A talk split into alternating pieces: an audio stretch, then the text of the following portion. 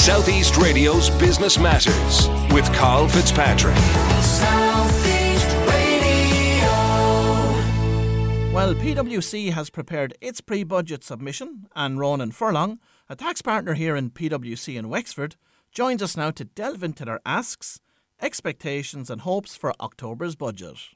Ronan, as we are midway through the summer of 2021, how would you assess the business sentiment out there at present?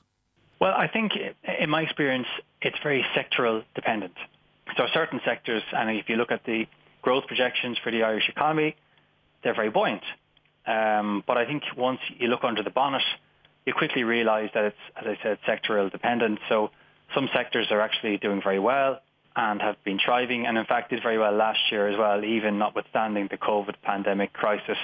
However, clearly other sectors have been absolutely hammered, are still in crisis mode. Um, hospitality, retail, personal services, you know, gyms, hairdressers, etc. Um, and they're only now getting back on their feet in a small way. Okay, now you've name checked the sectors that have been worst hit by the pandemic. So, from your insights into the market through PwC, Ronan, what mm. sectors have been most resilient? Well, I think manufacturing um, has come through extremely strongly. I think life sciences has come through very strongly. I think pharmaceuticals in particular have come through very strongly. I think professional services, which is obviously the game that I'm in, um, but that, that has done quite well uh, during this difficult period. And I think one of the reasons why in professional services um, and finance also similarly has, you know, has come through quite well. I think some of the reasons are that uh, remote working has gone very well. I mean, an awful lot of businesses uh, were very concerned at the start of the pandemic um, when they had to, you know, we moved into lockdown periods. What would it mean? Would people still be productive? Could they connect with their clients?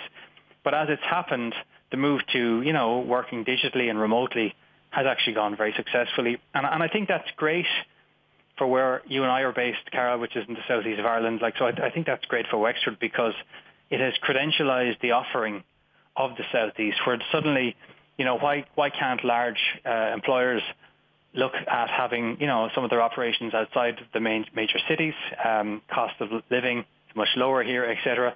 And now you know with the whole remote working, um, you know, being uh, um, concept being proven in in, in operation, uh, I think they'll be far more open to that, and I think we hopefully have a great opportunity to capitalise on that. And again, one of the things in our pre-budget submission is for is for the incentivization of regional hubs again as a way so that will be there will be accelerated you know tax relief on regional hubs to encourage you know these employers to you know send more jobs down into the regions.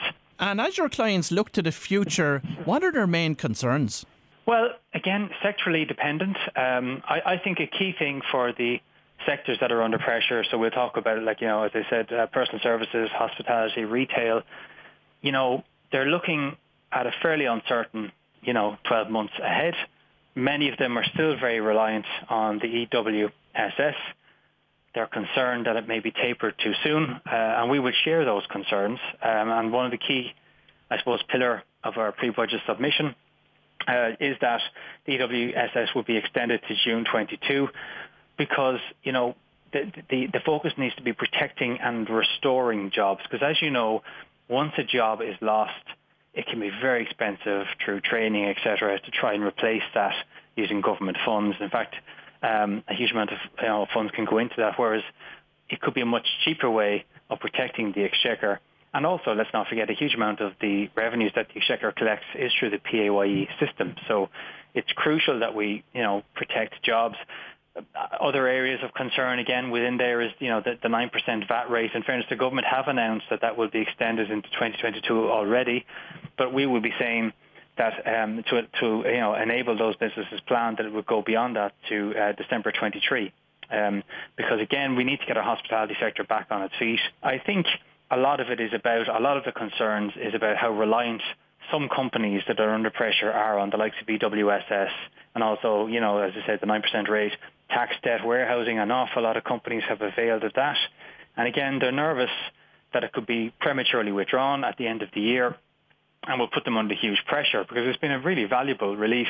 And, you know, I think it's important, sorry, just to acknowledge that I feel personally, is my view personally, that the supports that the government actually did introduce, they deserve great credit for them. Um, they have worked very well.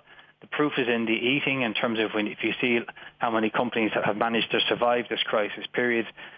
But that could change very rapidly, as you know, Carl, um, if those supports were prematurely withdrawn. And just in relation to the EWSS, Ronan, from your analysis, how long does the EWSS scheme need to continue and does it need any refinement? I think it's working very well, um, but it does need to be uh, continued, in our opinion. And again, we've discussed this with government. We are suggesting that it would be extended to June 22. Um, now, to be fair, that's easy to say. I mentioned a huge amount of debt has been taken on, and the government is under a lot of pressure to start to manage its borrowings because, as I say, there's up to nearly 40 billion, depending on which figures you look at over a two-year period, which is a huge amount of money for you know a population of five million. Um, notwithstanding that, uh, we think that it's it's crucial that these businesses be given time to recover, and you know that those jobs are fully restored and become bedded in and secure before that that is withdrawn. So that's why we're saying a longer period up to June 22. I would imagine they would look at doing some tapering if they were to extend this maybe some maybe perhaps from January onwards and I think that's probably understandable I was reading the results of a recent County Wexford Chamber survey, Ronan, and the question was asked about the EWSS and the importance of that scheme to businesses. But some of the feedback that came back from local businesses about the scheme was they felt it was a blunt instrument when it came to the fact that businesses had to have a drop in turnover of 25% in order to avail of the scheme. Mm. But some businesses might have had a drop in turnover by 15 or 20 or 22 or 3% and yes. didn't get the benefit of the scheme at all. Do you think that there's some room for refinement in that respect? Yes, I, I do, um, and I think more flexibility um, should be provided as well, certainly for companies on the margins. Um, and I, that, again, that's part of our submission. The, the only I'm not, I'm not here to defend the government, um, but all I would say is, look, it was developed in a very short space of time, in a probably in a bit of a rush, and I, I agree that has caused some pretty arbitrary uh, outcomes where some people have fallen in, some people have fallen out, we would suggest that, that that would be higher than the 25%, and there could be some flexibility or tapering around the margins of it as well. Whether that will be done or not, it remains to be seen, but it's one of the things that we've, we've mentioned the tax warehousing facility that was provided by Revenue and continues to be provided has been availed by over 70,000 businesses, mm. many of which are concerned about when this does eventually come to an end and they'll have to start making repayments on that debt. That could be mm. anything up to, in some cases, 100,000 euros. What are your thoughts on that and what advice have you got for businesses in terms of how to engage with the revenue when that time comes? Well, what I would say about that is, first of all, we it's very important that that would be extended. It's currently planning to expire at the end of this year.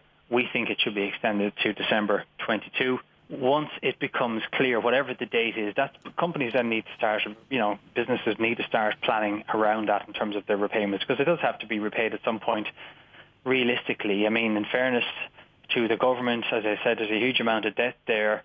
The funds are required to pay that off. So, you know, but but I think so long as businesses know they can plan around it, and they, I, my personal view is they just will need more time. Another initiative that was included in PwC's pre-budget submission was in relation to the small benefits exemption and how it could be utilised to support the hospitality industry. I think there's some creative ways of using this. Um, so as you know, at the moment, it, it, there's a, up to 500 euros can be provided in the small business exemption by a voucher.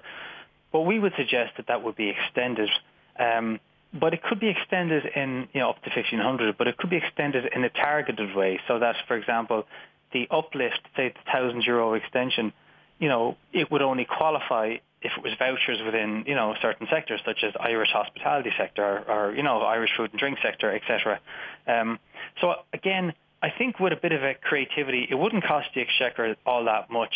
Like if you look at what they tried to bring in like many of the supports they brought in last year were very good. Um, I think one exception to that, which didn't really work, as you know, were the supports for the Irish hospitality sector, this credit system, uh, you know, where people were able to get a credit and claim it back through their, their tax return. I mean, I think there was very little take up with that. It was kind of clunky, to be honest with you. But I think there are easier ways of achieving the same thing And of course, our corporate tax rate is under siege. Minister Yes. Paschal Donohoe is definitely defending this fervently internationally. But where do Mm. you think this ball is going to land? Well, I do think an awful lot will really depend on what happens in the United States. If there's over 1,600 uh, foreign direct investment companies through the IDA have come into Ireland, uh, and, o- and over half of those are from the United States, and most of the biggest, largest ones, and everyone knows they're all household names, have established base here.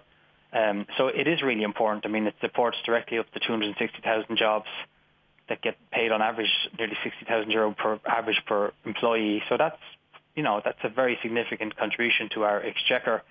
And there's probably another 250,000 indirect jobs supported by those. So it's crucially important. And it's also a huge part of our corporate tax receipts.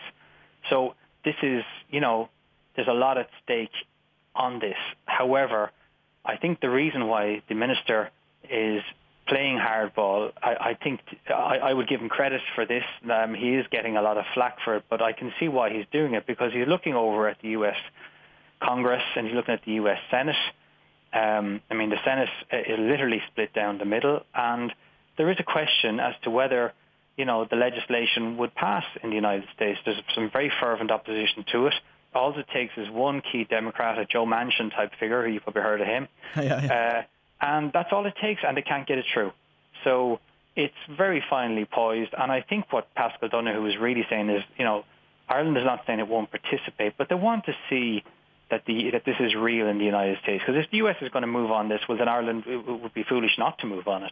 My personal assessment is that some change is inevitable. And the type of thing that's being discussed, the 15% minimum corporate tax rate, is something that we can live with.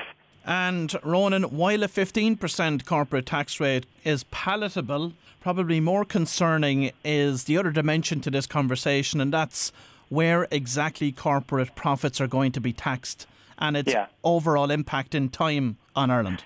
Yes, that's an excellent point. At present, taxes are levied where a company is managed and controlled, i.e. in Ireland. The proposal is that more of its profits will be taxed where it makes its sales or delivers its services. And uh, uh, it's very unclear whether that would make it through the U.S. Uh, political system at the moment, again, which is one of the reasons why uh, I think the, the minister is uh, holding firm on this. But secondly, if you look at the OECD proposals, they are pitched at a pretty high level. Um, and if they stay at that high level, and what I mean by that is it would only affect companies with a turnover of 750 billion. So, like, that's a pretty big company uh, by anybody's standards, I think is fair to say.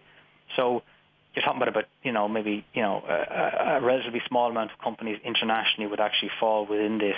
Well, if you've just tuned in, that was Ronan Furlong, tax partner with PwC here in Wexford, and I'd like to thank Ronan for his assessment of the important areas that may impact or continue to impact Irish business owners going forward. Southeast Radio's Business Matters with Carl Fitzpatrick. Southeast